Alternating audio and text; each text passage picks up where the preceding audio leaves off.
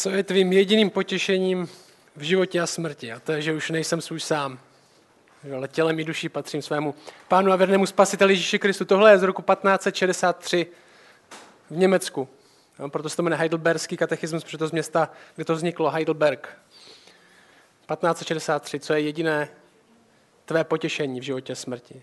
Křesťaní v 16. století, to, že už nejsem svůj sám. A stejně tak to vyznáváme dneska. A teďka půjdeme na Genesis. Budeme pokračovat v té naší sérii, takže Genesis 4. Začneme. Otevřete si, dobrý je, abyste to měli před sebou. Jestli to máte v mobilech třeba v aplikaci, tak si otevřete aplikace. Že bude hodně textu pokryjem dneska. Od 17. verše 4.17. A ten žánr, ten žánr, který máme dneska před sebou, je pro hodně z vás ten nejoblíbenější žánr. A to je rodokmen. Jo, všichni důvěrně známe a těšíme se, až na něj dojde v Bibli v našem plánu, protože to znamená, že ho budeme muset přeskočit. A ten den se čkrtneme rychle, že jo? Jirka to zná dobře. Vždycky jen tak přelitnu. Easy den, když to je v Bibli tohle. A, ale v Genesis tady ty rodokmeny mají docela významnou roli a někteří by řekli, když si čtete různé komentáře nebo možná studie na Genesis, tak někteří by řekli, že ten způsob, jak Genesis je rozdělená, ta první knižka Bible Genesis, jak je rozdělená, je skrze rodokmeny. Že v podstatě jako by začíná rodokmenem nebe a země, že jo, země a nebe, tohle je prostě rodokmen země a nebe, pak je tam nějaký Kain, Adam a další rodokmeny a Genesis takhle postupně rozděluje, nebo autor rozděluje tu knížku skrze rodokmeny. A je to dost možný. A dneska uděláme to vždycky, jako to děláme. Projdeme text, ten, který máme před sebou, a budeme ho trochu komentovat, dívat se zblízka na něco nám říká i dnes. A dneska ten text má takový dvě části. Ten, od té 17. 17. verše v té čtvrté kapitole je to rodokmen Kaina. Kainovu potomstvo je nadpis v českém studijním překladu. To je dokonce té čtvrté kapitoly a pak je ta pátá kapitola Adamův rodopis. Adamovo potomstvo, který uvádí následující sekci, protože to končí narozením Noého a v šesté kapitole začíná potopa, začíná stavení archy a tak takové věci. Takže, ale teďka 4.17. No, jestli tam jste, tak 17. verš, tam se píše tohle. I poznal svou ženu Kain, nebo i poznal Kain svou ženu, ta otěhotněla a porodila Henocha. Jo, to poznala, jsme si říkali, taková přezdívka pro, pro sex. A co uvidíme dál, je, že děti v Bibli, děti v Bibli jsou požehnání. Jo, naproti tomu, co možná dneska slyšíte prostě z v kultuře, co vám lidi říkají, že nechcou mít děti, nebo nebudou mít děti, nebo že děti jsou přítěž, a jako rodiče to možná i sami dost často cítíme, tak Bible říká, že děti jsou požehnáním. Že je dobrý mít děti, že máme mít děti a děti samotní jsou požehnáním rodičů. A co je zajímavé, že Kain, když jsme v té minulé kapitole viděli, že Kain je první vrah, zavraždil svého bratra Abela, tak přesto mu do nějaké míry Bůh žehná. Jo, I oni v téhle době viděli děti jako velký požehnání a Kain z první se dozvíme, že poznal svou ženu a ta má dítě, což je známka nějaké milosti, kterou s ním má Bůh. I přes to, co Kain udělal, i přes to, jakou má minulost, tak Bůh mu dává věci, které si nezaslouží. Má ženu, má děti. Hodně věcí v životě, které máme, nemáme proto, že bychom si je zasloužili. Možná někteří si říkáte, já mám věci, protože pro ně pracuju. Já mám věci, protože jsem si je vydobil. Jenže kdo ti dal energii, kterou máš? Kdo ti dal ruce, který máš? Že Bůh mohl způsobit, aby se narodil a nemohl, nemohl vůbec chodit. Nebo musel být na lůžku celou dobu a nemohl bys mít žád... nic, co bys vypracoval. Všechny věci, které máme, nemáme proto, že bychom si je zasloužili, ale máme, protože i když si je nezasloužíme, tak nám je Bůh dává. Že nikde ve hvězdách není napsaný, že Libor s Vaškem si zaslouží svůj vlastní byt. Nebo Jirka si zaslouží auto, když bude pracovat. Nebo ty si zasloužíš chodit do téhle a do téhle školy, když se budeš učit. Nikde to není napsaný. Bůh nám nic nedluží, přesto nám věci dává, i když si je nezasloužíme. Kain měl ženu, Kain měl děti, nezasloužil si. Možná by někteří říkali, tyjo, Bůh mu měl dát smrt, Bůh mu nedal smrt, Bůh mu dal život. Někdo se možná může zeptat, kdo byla ta Kainova žena? Kainova žena byla jeho příbuzná. No, tady moc,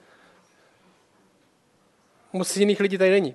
Kainova žena byla pravděpodobně buď jeho sestra nebo snacha, tak to prostě na začátku muselo fungovat. Žádný pravidla proti tomu nebyly. Co se dozvíme následovně je tohle. Takže Kain měl ženu, ta otěhotněla a on začal stavět město a nazval to město podle jména jeho syna Henocha. Je zajímavý, jak už jsme říkali minule, že jo? Že někdo, kdo byl prokletý Bohem, nebo v podstatě Bůh mu řekl, bude z tebe tulák, bude z tebe bezdomovec za to, co jsi udělal, už nebudeš mít domov, budeš sám, tak tenhle člověk je otec prvních měst. Slyšíme, říkáme, jo, bydlí třeba se zase někde na Manhattanu v New Yorku a je tulák, bezdomovec, to je divný. Jak to, že tady tenhle člověk, který měl být tulák, chtěl mít, měl být bezdoma, mysleli jsme si, že bude se toulat někde po nějaké pustině, tak začíná stavit města. Jenže ta realita, kterou on má v sobě, že za to, co udělal, za tu vraždu, kterou způsobil, že má být tulák, že má být bezdomovec, tak to nevylečí tím, že začne stavět města. Že jo? To je v podstatě taková lež hříchu. My když lžeme, tak nás to vede do toho, že, se, že jsme víc sami, že jsme možná víc osamoceni, a možná se snažíme zakrýt něčím, že jo? Možná jít mezi lidi, možná prostě tvářit se, že to tak není, možná se otupit nějakým něčím prostě, nějakým filmem, budeme se smát, zapomeneme na to, jak, jací jsme. Možná Kain svoji samotu, svoje tuláctví se snaží otupit tím, že začne stavět města, že začne se schrobažďovat kolem sebe lidi, možná kteří budou souhlasit s tím, jaký je. Ale přesto nevyžené ze sebe tu tíhu, která, kterou ten hřích způsobil, to břemeno hříchu, který nese stejně nevyžene, protože Bůh mu řekl, ty takový budeš, ať už máš kolem sebe lidi nebo nemáš. Verš 18. Jo, to je ten rodokmen prostě, v tom dneska budeme. Henochovi se narodil Irát, Irát splodil Mechujela, Mechujela splodil Metušela, Metušel splodil Lámecha. Lámech si vzal dvě ženy. Jo, to je poprvé v Biblii, kde máme někoho, kdo si bere více jak jednu ženu. Lámech si vzal dvě ženy. Jméno jedné byla Áda a jméno druhé byla Sila. No, tohle první člověk v Biblii, který si vzal dvě ženy. Lámech. A tohle, jak, jak budeme jak budem dál v tom rodokmenu, tak ten Lámech není úplně vzor nějakého vzorného hrdiny, který by řekl, tak tenhle člověk, ten je úplně skvělý člověk, si řekl Bůh, tak tomu dám dvě ženy. Jo, tak to úplně není. Ten Lámech, jako vidíme dál, je takový vzor takového samozvaného borce. Nevím, jestli znáte takový člověk, který je borec, ale jen ve svých očích. Jo, hrdina jen ve svých vlastních očích. Nikdo, si, nikdo jiný si to o něm nemyslí. Možná, jestli jste na střední škole, tak znáte někoho ze třídy takového, jestli jste v práci, tak většinou je takový jeden člověk v práci, který prostě je ten nejchytřejší, nejlepší, ale jen ve vlastních očích. Nikdo jiný si to o něm nemyslí. Je taky ten chlapák, ale v tom špatném slova smyslu. Takový vůl. Jediným úspěchem v životě je, pro toho Lámecha to uvidíme dál, kolik má žen, kolik má holek a kolik zbyl lidí. To uvidíme za chvilku. Ale ten princip je jen proto, že Bible o něčem mluví, tak to ještě neznamená, že to je dobrý nápad. Hodně lidí říká, podívej se do Bible, tam, mistr, tyjo, tam lidi mají strašně moc žen. Ale Bible na žádném místě neříká, Bůh na žádném dobrý, místě neříká, měj víc žen, tohle je dobrý nápad. Nápak vidíme, že to je vždycky špatný nápad. Jak pro toho chlapa, tak pro ty ženy.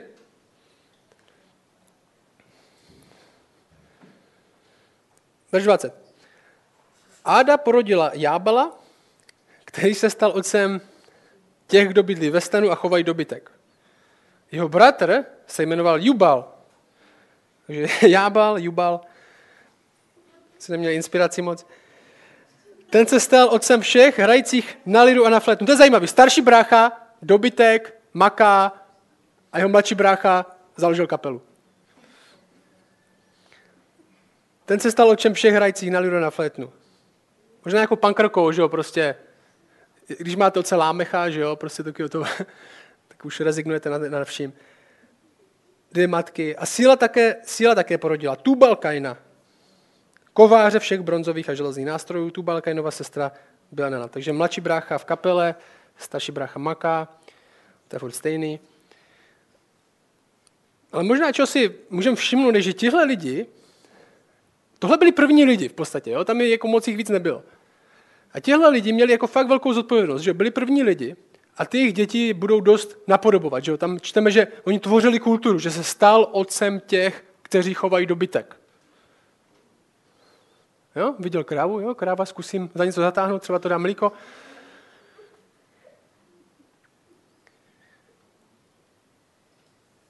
Všichni ostatní, jejich děti budou opakovat všechno po nich. Že jo? Vy, co máte děti, tak, ví, tak to víte prostě. Děti nejsou moc chytré, děti jsou hloupí. Děti nemají svou vlastní hlavu. Děti budou opakovat věci po vás. Někdy si myslíte, že to je hezký, někdy si, vám to fakt nahání strach. A tohle je fakt velká zodpovědnost, protože tady se tvoří kultury, že jo? Otec těch, co měli dobytek, otec těch, co hráli na nějaký nástroj. Jo, hodně z vás jste jediní křesťané v rodině. Hodně z vás jste jediní křesťané v rodině.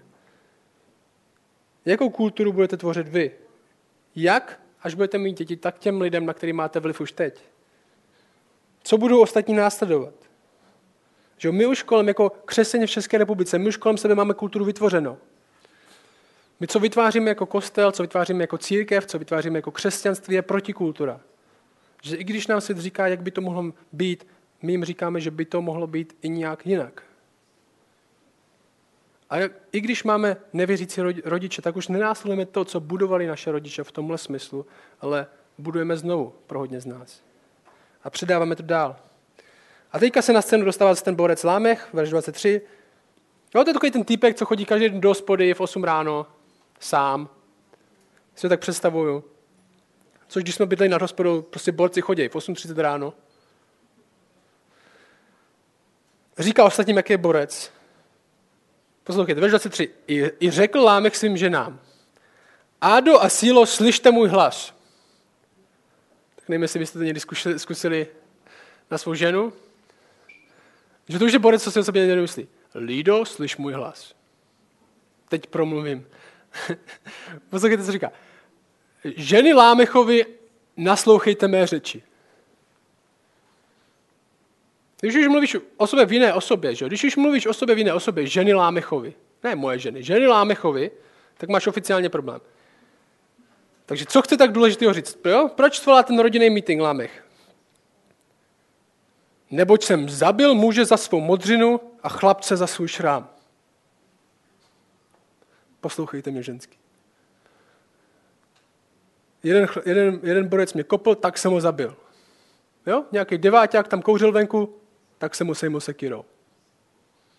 Chlapce, vyloženě mladýho kluka za svůj šrám. Zabil jsem chlapa, zabil jsem nějakého mladého kluka. Podívejte se na mě, jsem dobrý a silný, nezahrávejte si s lámechem. 24. Jestliže Kain bude pomstěn sedminásobně, Lámech 77 násobně. Nezahrávejte se mnou. Nezahrávejte se mnou. Bůh je na mé straně. Zajímavý, že o Kainovi to řekl Bůh, že jestli někdo potrestá, jestli někdo zabije Kaina, tak Bůh ho potrestá a Lámech to říká sám o sobě. Že Bůh to neříká, že Lámecha bude bránit. To říká Lámech sám o sobě. Což ještě nejhorší, že takový ti lidi, prostě, co mlátí ostatní, co používají sílu k tomu, aby dosáhli svých cílů, někdy jsou to otcové v rodině, někdy jsou to hloupí chlapy a ještě si hrajou na to, jak jsou nábožní. Ještě si hrajou na to, jak Bůh je má rád. Zajímavý, že když Ježíš přišel na scénu, když Ježíš přišel na scénu a oni se zeptali, kolikrát mám někomu odpustit? Sedmkrát? Sedminásobně?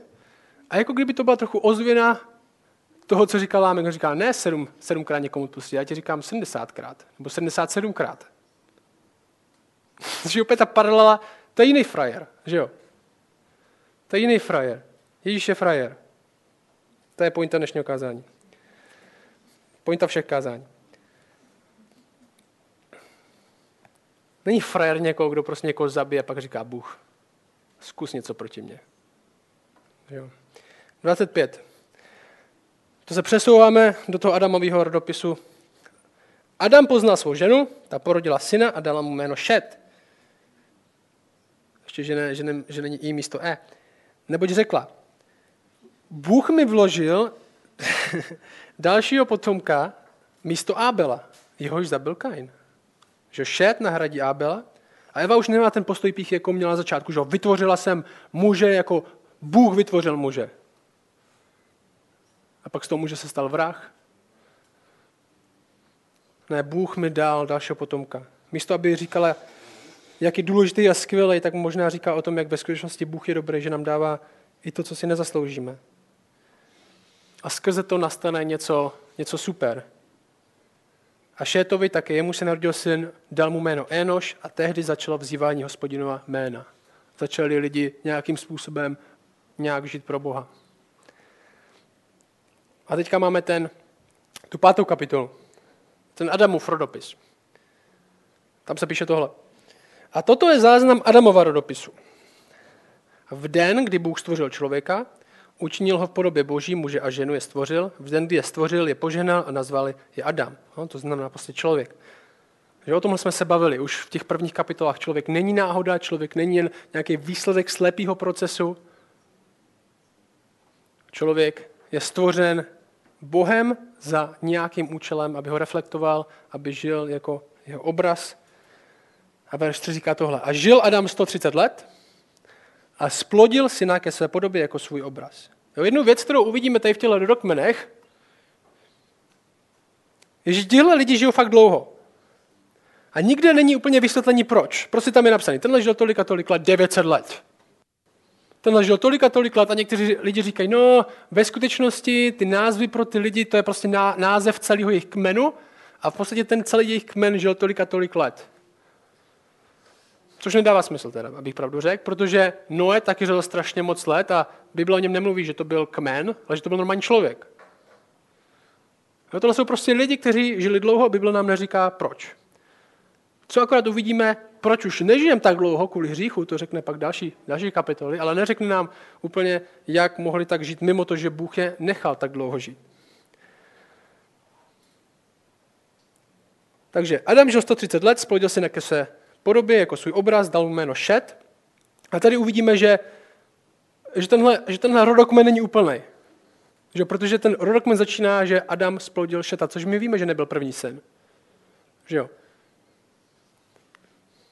Dal mu jméno Šet, po splození Šeta bylo Adamových dnů 800 let.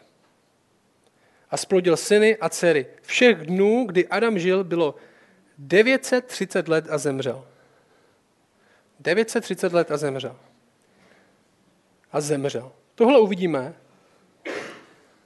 Tohle uvidíme. Tady tohle je v podstatě takhle, takhle strukturovaný celý ten Adamův dopis. Někdo žil, měl děti a zemřel.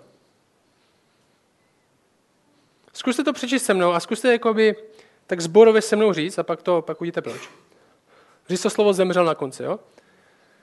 Čili Adam žil, měl syna, dal mu jméno Šet, po splození Šeta bylo Adamových dnů 800 let, splodil syny a dcery. Všech dnů, kdy Adam žil, byl 903 let a zemřel. Okay? Znovu. Šet žil 105 let, splodil Énoše, po splození Énoše žil Šet 807 let, splodil syny a dcery. Všech Šetových dnů bylo 912 let a zemřel. Énoš žil 90 let, splodil Kénana, po splození Kénana žil Enoš 800 let, 15, 15 let, 815 let a splodil syny a dcery. Všech Enošových dnů bylo 905 let a zemřel. Možná bychom čekali víc, že bude napsaný o někom, kdo žil 900 let. Jako zkuste nad tím přemýšlet. Kdyby teďka někdo žil 920 let, jeho, jeho životopis. Narodil jsem se roku 1101. Zrovna se psala Kosmova kronika, byl jsem u toho. 1100 by se narodil. Ve 12. na začátku 12. století by se narodil a žil by až do teď. Jo, to je ta doba, o které se bavíme. A co je o něm napsaný? Žil, měl děti, umřel.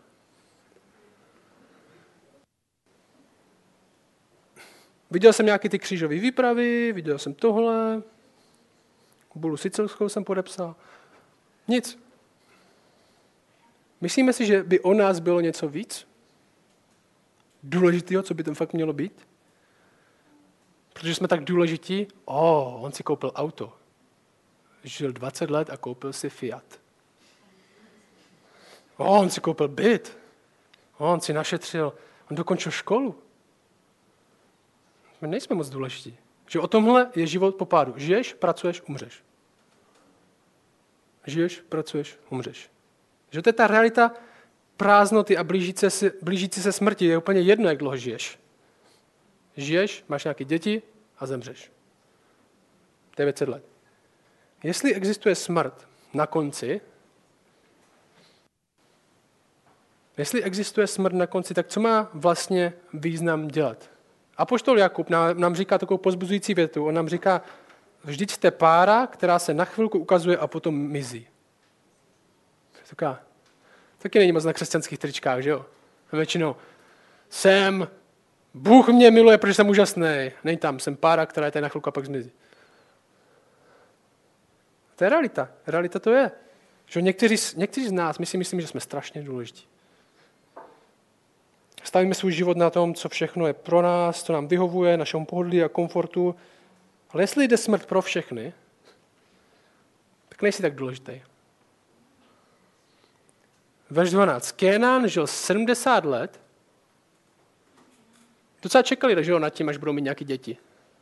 Bylo 130 let, jak už je čas, abych se odstěhoval od rodičů. Už mám třetí protézu. Kenan žil 70 let a splodil Mahalela. Po splození Mahalela žil Kenan 840 let a splodil syny a dcery. Všech Kenanových dnů bylo 910 let a zemřel. Mahalel žil 65 let, splodil Jereda, po splození Jereda žil Mahalel 830 let a splodil syny a dcery. Všech Mahalelových dnů bylo 895 let a zemřel.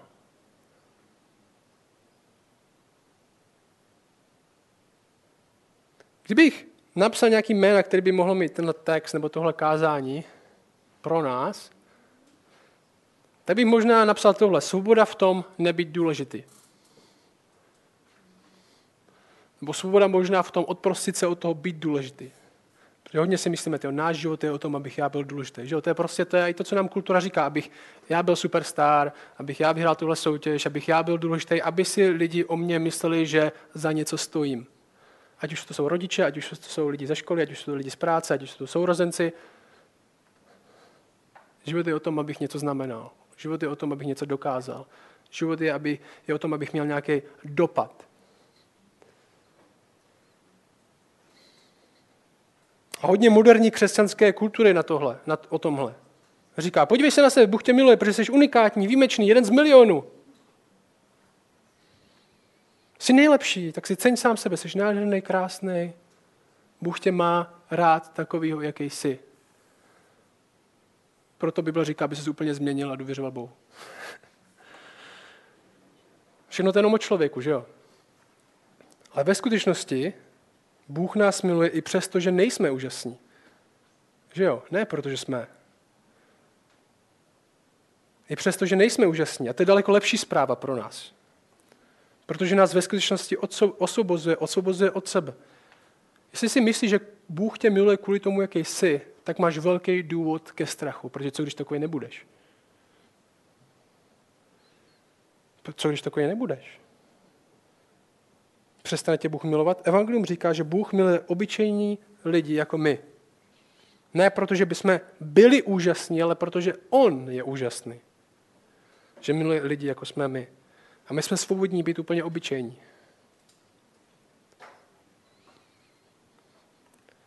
Nežít pro sebe, ale pro něj. Jered, verš 18, žil 162 let. Ten čekal ještě víc. A splodil Henocha. Po splození Henocha žil Jered 800 let, splodil syny a dcery všech Jeredových dnů bylo 962 let a zemřel. 962 let, to je dost?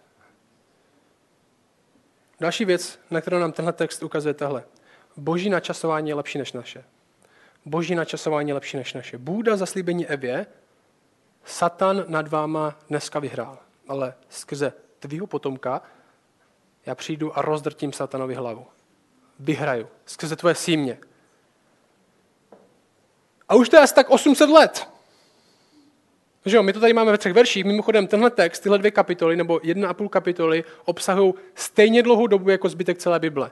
Možná pravděpodobně ještě další. A potom jak nikde. Možná si Eva říkala, já jsem tak maximálně 730 let, jako, jo, ale už je to 800 let. A potom, který by rozdrtil, hada, ne, furt tady jenom žijeme a umíráme.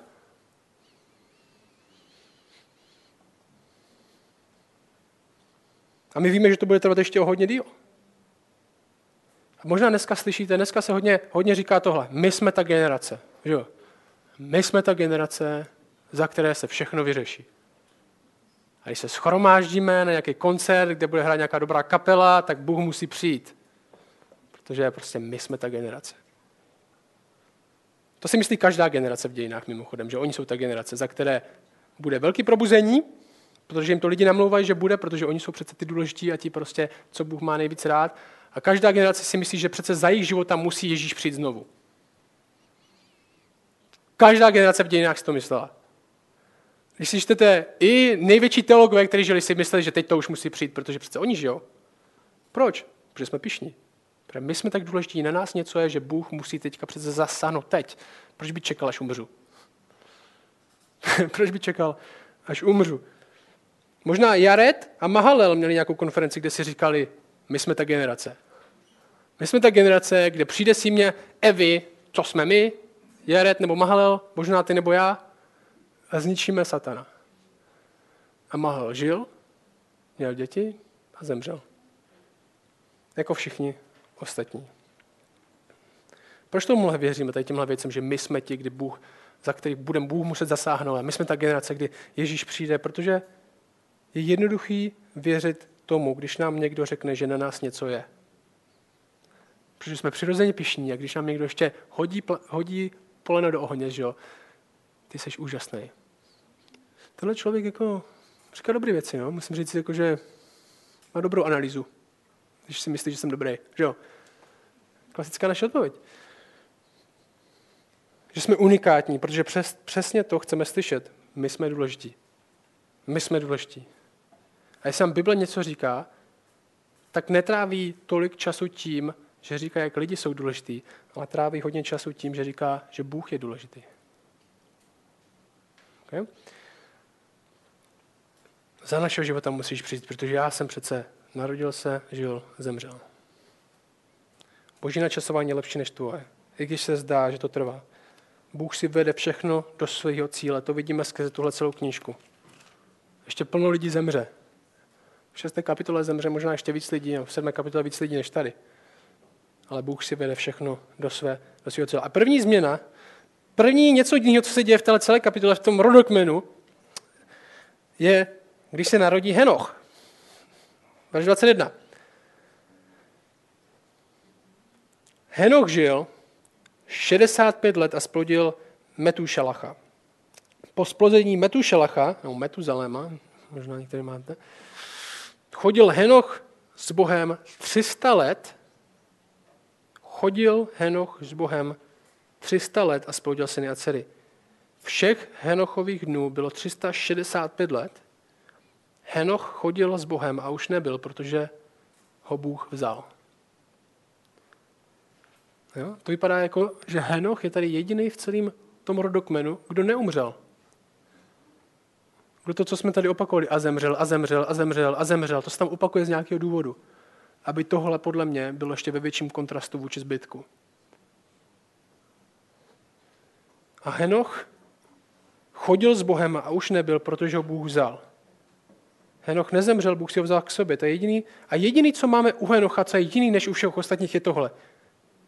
Henoch chodil s Bohem. Henoch chodil s Bohem. To je jediný, co víme. A nezemřel. Jo? To je velký kontrast v téhle kapitole. Že život s Bohem vede ve skutečnosti k životu. Vede ve skutečnosti k životu. A vidíme, že i dlouhý život, který tady tyhle lidi mají, není nutně nějakou zásluhou nebo odměnou za to, jak jsou zbožní. Jestli neznáte Boha, tohle je všechno, co máte. Budete žít, nějak, narodíte se, budete žít, a pak umřete. A jeden kazatel známý říkal, do novin se většina z vás dostane dvakrát za život. Se narodíte a když zemřete. Jediný, kdo dostává život, je Henoch, který chodil s Bohem, který se neupínal ke svému životu, ale ve skutečnosti, ve skutečnosti k někomu, kdo je zdroj života sám. Život je o tom, je o Bohu a proto pro ně chceme žít už teď. A poslouchej teďka. Křesťaní nežijí pro Boha proto, aby za to dostali dlouhý život. Nebo věčný život. Za tu svou práci, kterou udělali.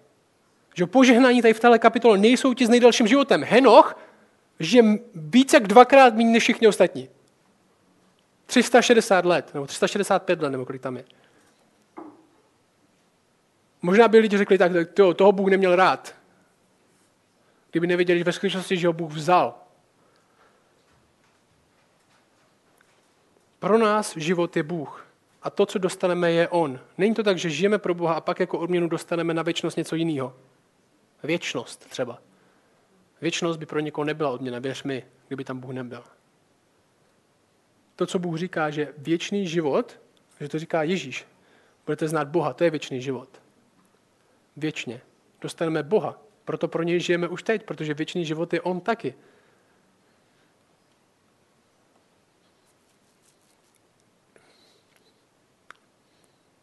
Všimněte si taky, že moc nevíme o Henochově životě. Henoch tam taky žil, žil s Bohem a byl s Bohem. Takže s Bohem automaticky neznamená, že tady máme, tady není zmíněný, že měl hodně peněz, že měl hodně zdraví, že měl velkou rodinu. Jediný, co víme, je, že, že žil dvakrát méně než všichni ostatní. Možná na první pohled horší než všichni ostatní. To je to, co jediný, co víme o Henochovi. Ale žil s Bohem, chodil s Bohem, a Bůh ho k sobě vzal. Žil pro Boha. To znamená, chodit znamená něco aktivně dělat. To neznamená jenom prostě, že chodil na procházky prostě ráno a přemýšlel o tom, jak Bůh je nádherný. Chodit s Bohem znamená žít pro něj. Tak když nový zákon říká, choďte v evangeliu, nebo choďte v dobrých skutcích, oni požádají tohle, tohle, tohle slova, že jo? to znamená aktivně něco dělat. On žil pro Boha. Verš 25. Metušelech žil 180 let, 187 let a splodil Lámecha. To je jiný Lámech.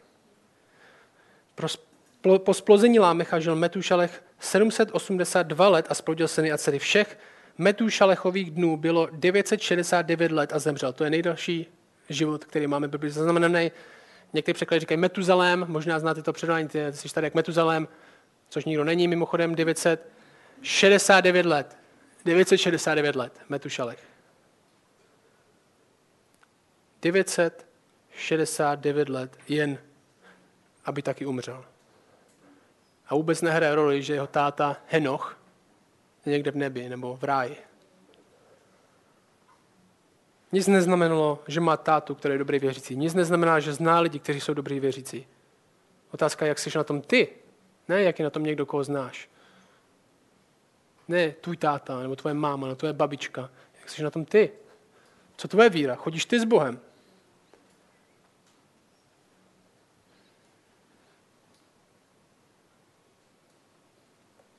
Verš 28. Už se dostáváme do konce toho rodokmenu. Lámech žil 182 let a splodil syna. A dal mu jméno Noé se slovy ten nám dá odpočnutí od našeho díla a od námahy našich rukou od země, kterou hospodin proklal. Je to znovu tata, my žijem, pracujeme a umřem. To je naše role. A možná tenhle syn, možná v něm se něco změní. To je ta naděje, kterou mají. Po splození Noého žil Lámech 595 let a spodil syny a dcery. Všech Lámechových dnů bylo 700 70 let a zemřel. Ta kapitola končí, když bylo Noému 500 let, někdo by řekl na starý kolena, splodil Noé Šéma, Cháma a Jefeta. Tak končí ta pátá kapitola a navazuje nový příběh, nebo příběh On se ve skutečnosti ten rodokmen pokračuje, on se akorát přeruší na tom, že bude mluvit o tom Noem a co se stalo s potopou. A pak, když uvidíme na konci toho příběhu, ten rodokmen se dokončí. Noého synové a dál a dál a dál. Čili tohle, někteří by řekli, tady rodokmen končí, někteří by řekli, tady se jenom přerušuje na to, aby jsme se bavili o tom, co se stalo za dnu Noého. Ale co musíme vidět v tomhle textu? Tady máme před sebou rodokmen, kromě, toho informační, kromě té informační nálože, je ten velký kontrast mezi životem a smrtí, kde lidi žijou, mají nějaké děti a umřou. A mezi tím, když někdo chodí s Bohem a má život. No, my nejsme tak důležití. Náš život není tak oslňující. Možná bychom dostali víc lidí do kostela a sem, kdyby jsme vám namlouvali, jak jste úžasní, okozlující a jak má Bůh nádherný plán pro váš život. Možná tohle je boží plán pro váš život, že budete žít, že budete něco dělat, nebude vám to moc jít a pak umřete. Lidi moc nechcou slyšet. Bůh má nádherný Boha pro váš život. Ne nádherný plán. Vám to neříkáme, že jste okultující úžasní a nádherní, protože to není pravda. Pravda je, že na nás není nic tak moc úžasného. Ale to dává ještě větší důraz na to, jaká je boží láska vůči nám. Protože Bůh nás miluje kvůli, kvůli sobě, protože On je dobrý, On je milostivý, On je úžasný, On je nádherný a miluje lidi, jako jsme my. A dokonce nám řekl, já z vás udělám něco, co bude nádherný, krásný a svatý. Řekne, v Kristu to pro mě jste. Možná jsi mladý. Jsme všichni tady skoro. Možná si myslíš, že máš život ještě před sebou, nemáš ani starosti, možná nemáš z ničeho strach. Bible říká, že bez Boha nemáš život. Že jediný, co tě čeká, je smrt a budeš zapomenut. Jediný možná, co o tom budeme vědět, že jsi někdy narodil a že jsi někdy umřel. A je jedno, jestli můžeš dneska nebo za 50 let. Naše povolání je chodit s Bohem. Žít pro něj. Se vším, co máme, ve všem, co máme. A díky Kristu, díky tomu, co Bůh udělal pro nás, je to nejen možný, ale taky můžeme vědět, jak to dělat.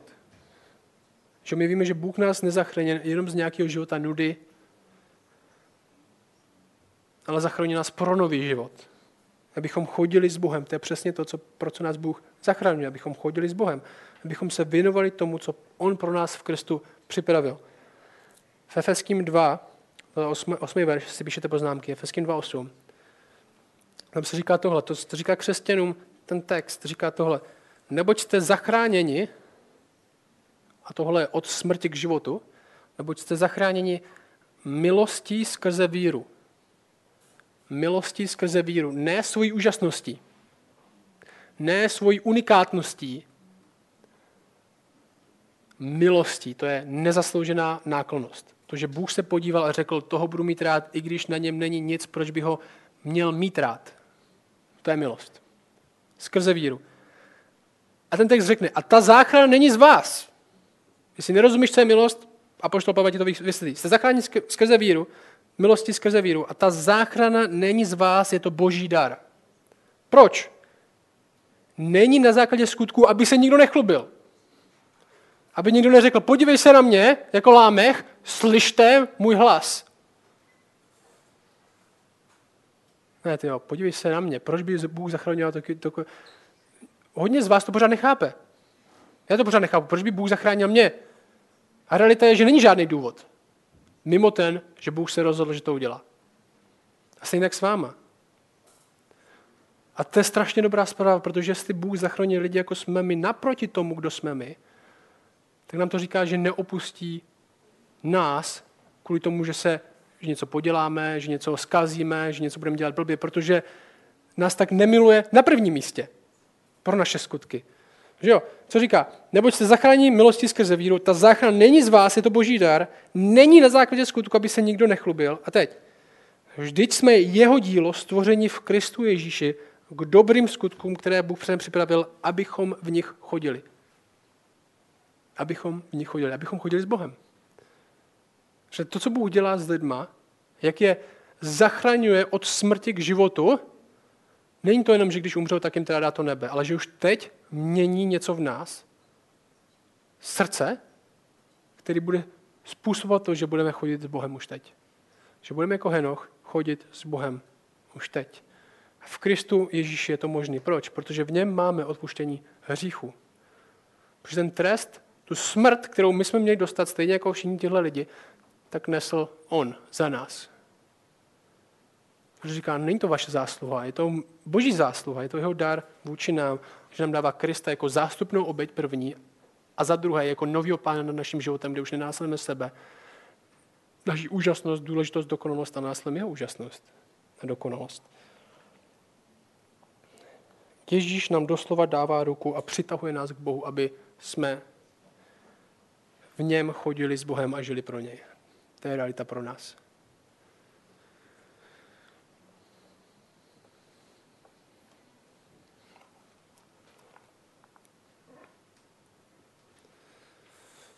Takže my si často myslíme, že potřebujeme hodně věcí, že potřebujeme dlouhý život, nebo hodně peněz, nebo hodně, hodně zabezpečení a hodně jistoty. A co nám tenhle text ukazuje a co nám ty skazení ukazuješ, je, že potřebujeme tebe.